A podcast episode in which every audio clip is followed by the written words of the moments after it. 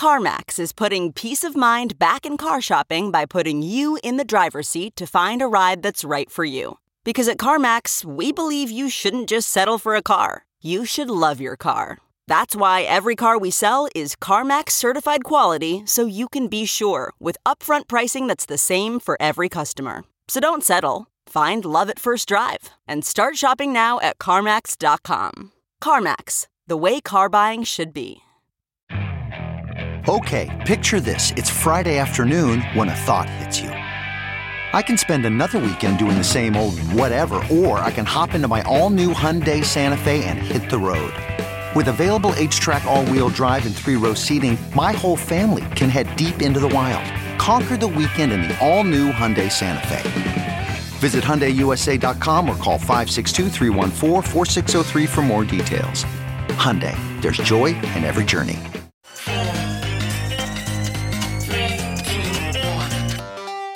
Welcome back to The Breakdown with me, NLW.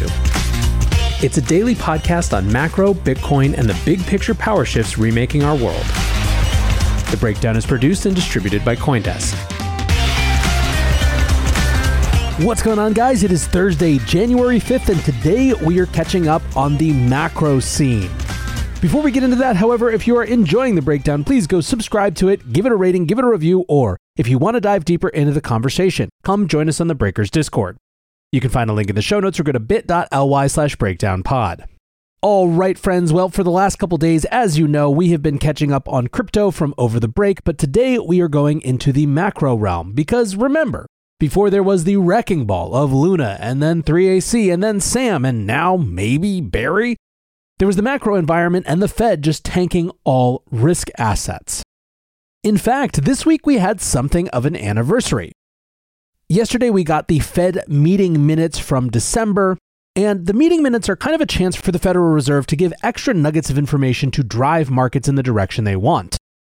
It's not an accident that they're released weeks after the actual FOMC meeting. They're used as yet another tool of self fulfilling prophecy. So, if the Fed thinks the markets didn't get the message they were trying to send well enough, or got it too well, they can recalibrate. This happened in dramatic fashion in January of last year in 2022. In December 2021, the Fed confirmed at their FOMC meeting what everyone anticipated that rate hikes were coming in 2022. In fact, that confirmation drove markets higher, as pretty much everyone in the market thought that the Fed had waited too long to hike rates at that point. What markets didn't anticipate was that in addition to rate hikes, the Federal Reserve actually anticipated starting to reduce the size of the balance sheet in 2022 as well. In other words, a shift from quantitative easing to quantitative tightening. This was surprising because after the Fed's last period of QE, it took years to actually start to move to balance sheet normalization and eventually reduction. So to do it in just months after rate hikes began would be a dramatic shift. Here's how macro analyst and trader Alex Kruger put it back then. This is excerpted from a thread that he published on January 9th, 2022, almost exactly a year ago. There has been a very fundamental shift at the Federal Reserve. The Fed has flipped decidedly hawkish. Their main worry is not employment, it is inflation. And to fight inflation, the Fed has to increase interest rates. It all started with Powell's inflation no longer transitory comment of November 30th and culminated with the FOMC minutes released on Wednesday, where Fed officials discussed faster balance sheet normalization. The latter is worrisome enough to trigger a bear market. Raising rates or tapering quantitative easing should not be bearish enough to change the upwards trend across assets. But this goes beyond that. In less than six months, the Fed went from expecting no rate hikes for 2022, party goes on, to expecting three rate hikes, accelerated taper, and discussing accelerated balance sheet normalization. Balance sheet normalization was not on anyone's radar for a long time. Not only is this now a possibility in the near term, but the Fed is talking about doing so faster than in 2018. That's why crypto assets dropped 15 to 30% in two days last week. Accelerated normalization would be dreadfully bearish. What does balance sheet normalization mean? It means reversing the asset purchases conducted under QE. This is also known as quantitative tightening. How does that matter for crypto? Simple. Crypto assets are at the furthest end of the risk curve. Just as they benefited from extraordinarily lax monetary policy, they suffer from unexpectedly tight monetary policy as money shifts away into safer asset classes. Furthermore, Bitcoin is now a macro asset that trades as a proxy for liquidity conditions. As liquidity diminishes, macro players now in the fray sell Bitcoin, and all of crypto follows. Let's put this in shitcoin terms. What happens when DeFi projects increase yields via increased supply? Prices go down. And what happens when projects burn supply? Prices go up. The Fed here is your shitcoin master in chief, and the US dollar is the king shitcoin. As the Fed goes from increasing supply, the size of its balance sheet, to burning supply, the US dollar starts going up, and everything else goes down vis a vis the dollar. Now, Alex almost perfectly nailed what happened last year after those minutes were released. Of course, he didn't know about all the institutional failure and fraud that would contribute to crypto's downfall over the last 12 months, but he laid out the macro background pretty precisely. So that was last December's FOMC meeting minutes. But the question becomes what did we get this time? Effectively, these meeting minutes painted a picture of a central bank with a communication problem. The rapid rate increases of the last year have given investors hope that inflation would quickly slow. But Fed officials are concerned that they will be unable to defeat inflation unless they can keep financial conditions tight through a combination of increasing borrowing costs and lowering stock prices. Market rallies that ease financial conditions threaten to hinder the Federal Reserve's attempt to cool the labor market and tamp down wage growth. The minute said, quote, an unwarranted easing in financial conditions, especially if driven by a misperception by the public of how the Fed will react to economic developments, would complicate the committee's effort to restore price stability.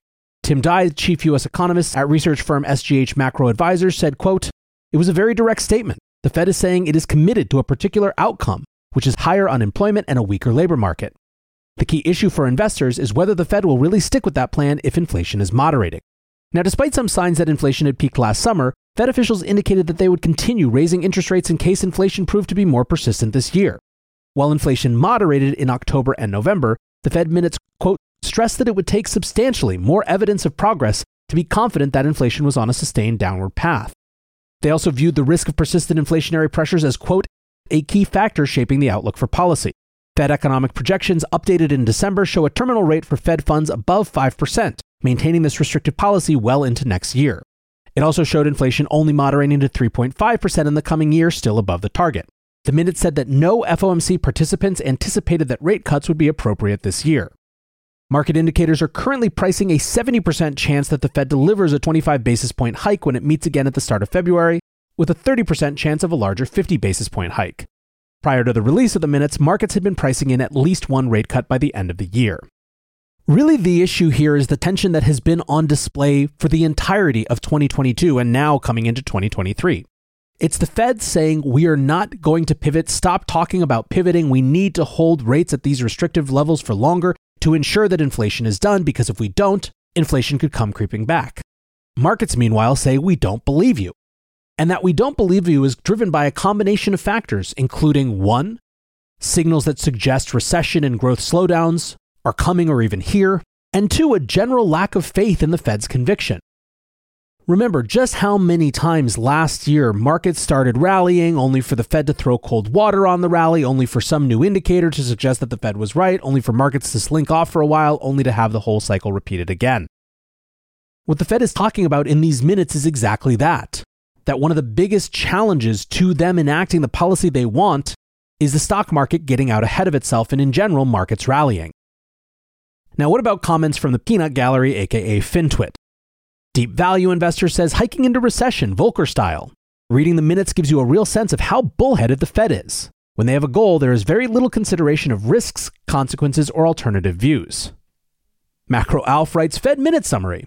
Don't fuck around with us by pushing ARK, shitcoins, and NASDAQ to the moon, or we will have to hike to 8%. I think he's dead on, by the way, about this one. I think that is exactly what they're trying to say. Bob Elliott, the CIO of Unlimited Funds, says everyone will squint at the minutes, but it won't tell much. The data the Fed sees is what matters and how they respond to it, even though it's backward looking. Quarter four growth is strong, UE at secular lows, inflation moderating, but wages growing too fast. Recipe for tighter policy. Still, these minutes weren't the only communique we got from a Fed related entity this week. Minneapolis Fed President Neel Kashkari also fully fleshed out his views on appropriate rates policy for the year in an essay published on his Medium account on Wednesday. On inflation, he wrote, quote, While I believe it is too soon to definitively declare that inflation has peaked, we are seeing increasing evidence that it may have. In my view, however, it will be appropriate to continue to raise rates at least at the next few meetings until we are confident inflation has peaked. End quote. Kashkari advocated for a further 1% rate increase throughout this year, writing, I have us pausing at 5.4%, but wherever the endpoint is, we won't immediately know if it is high enough to bring inflation back down to 2% in a reasonable period of time. Any sign of slow progress that keeps inflation elevated for longer will warrant, in my view, taking the policy rate potentially much higher. Now, despite not having an FOMC vote last year, Kashkari emerged as one of the biggest hawks among Fed presidents, which was a switch from an extremely dovish stance earlier in the pandemic. He will be one of the five Fed presidents voting on Fed policy decisions this year, making his elevated rate forecast all the more important. Kashkari also acknowledged that he and his colleagues missed the signs that inflation was coming in 2021 and explained that Fed models were calibrated to detect inflationary pressures coming from tight labor markets and elevated inflation expectations, but were not well suited to forecast inflation coming from surging demand exceeding supply, as we saw during the pandemic. He compared last year's inflation to Uber surge pricing, writing, This is a challenge for economists inside and outside the Fed. Can we develop frameworks and tools to analyze and potentially forecast inflation outside of labor market and expectations channels, specifically surge pricing inflation, but potentially others as well? If we can deepen our analytical capabilities surrounding other sources and channels of inflation, then we might be able to incorporate whatever lessons we learned into our policy framework going forward. Now, of course, many thought this was pretty rich given just how many commentators, from the very beginning of Fed QE in 2020 after COVID hit, were predicting exactly what happened, if not always for the exact reasons. Nick Timiraos from the Wall Street Journal wrote Kashkari's essay offers a framework for thinking about why the Fed and other forecasters whiffed so badly on inflation. He says economists need to come up with better ways to diagnose inflation caused by, quote, surge price dynamic or factors besides labor and expectations. Economics blogger CCW Mode wrote, doesn't get much clearer than this, to be honest. Kashkari wants 5.4% terminal rate, and Nick is spelling it out that the Fed isn't happy about the current job opening numbers. Higher for longer. Economic analyst The Boston View says, I've seen enough. The Fed should not hike rates at the February meeting. They can keep the hawkish language, but the hikes in the pipeline have landed. And just to add, Kashkari confirmed some really dumbass thinking today that I had suspected, which is the idea that the Fed needs to keep hiking even if inflation has peaked as a way to, quote, send a message. Is this the Sopranos now? How about using language to send a message? So, of course, the question is how did markets react to all of this? US stocks ended Wednesday's sessions with minor gains as traders weighed hawkish Fed minutes against a multitude of data showing a slowing economy. The S&P 500 snapped a two-day losing streak, perhaps justifying Fed concerns that financial conditions were seeing a quote unwarranted loosening, although the morning rally did come to an abrupt halt as the Fed minutes were digested by the market. Joe Gilbert, a portfolio manager at Integrity Asset Management, said, the Fed wanted to send a message to the market that they would not be easing or cutting rates anytime in 2023. However, we must remember that the Fed also did not forecast raising rates by 400 basis points 12 months ago. So their forecasting ability of their own actions is sometimes quizzical. Beyond the immediate news, it's pretty clear where the market's mind is at. To take, for example, a slate of big banks, they are forecasting a US recession is quickly approaching. More than two thirds of economists surveyed from 23 of the large financial institutions that do business directly with the Federal Reserve are predicting a recession this year, with two other institutions anticipating recession to begin in 2024. These firms, known as primary dealers, cover a range of trading firms and investment banks, including Barclays, Bank of America, TD Securities, and UBS Group. They point to a number of red flags, including American consumers rapidly spending down pandemic savings, a declining housing market, and banks tightening lending standards. As just one example, BNP Paribas could not have been more clear in publishing their 2023 outlook entitled Steering into Recession, which said, quote, "We expect a downturn in global GDP growth in 2023, led by recessions in both the US and the eurozone. Most economists pointed to the Federal Reserve as the reason behind the slowdown, as their rapid rate hike policy of the last year continues to constrict economic growth to address out of control inflation. On average, economists surveyed by the Wall Street Journal anticipated unemployment to rise above 5% this year from its current 3.7%. Only five firms predicted that the US will avoid recession over the next two years. Those five are Credit Suisse, Goldman Sachs, HSBC, JP Morgan, and Morgan Stanley. Jeremy Schwartz, a senior US economist at Credit Suisse, wrote in his annual economic outlook note that, quote, Several historically reliable lead indicators are sending recession signals, but in our view, these measures are unable to correctly gauge recession risk in the current environment. Now, still worth noting, these non recessionary forecasts are far from optimistic. They're predicting stalled out growth at only 0.5% on average. Goldman Sachs had the most positive outlook, anticipating 1% growth for US domestic production. Now, beyond these predictions, are there actually any interesting economic data points rather than just suppositions? Well, one comes from US manufacturing activity, which contracted for the second straight month in December. In so doing, it finished up its worst annual reduction since 2008. Measures of prices paid for materials fell for the ninth straight month, which is the longest stretch of decline since 1975. 13 industries reported contractions, with wood products, fabricated metals, chemical, and paper seeing the largest declines in production volume. Only primary metals and petroleum industries saw expansion. The data then seems indicative of a shifting demand away from goods and into services alongside an easing of supply chain constraints. David Rosenberg from Rosenberg Research said ISM just settled the recession debate. Of the 18 industries, down to just two reporting any growth and up to 13 in contraction. We last saw a gap like this in April 2020. Joey Politano writes Almost all the major US ISM manufacturing subcomponents come inconsistent with a slowdown, and yet employment is still positive. Ideal scenario for the Fed is an overall slowdown with positive employment growth, but that's a tightrope act.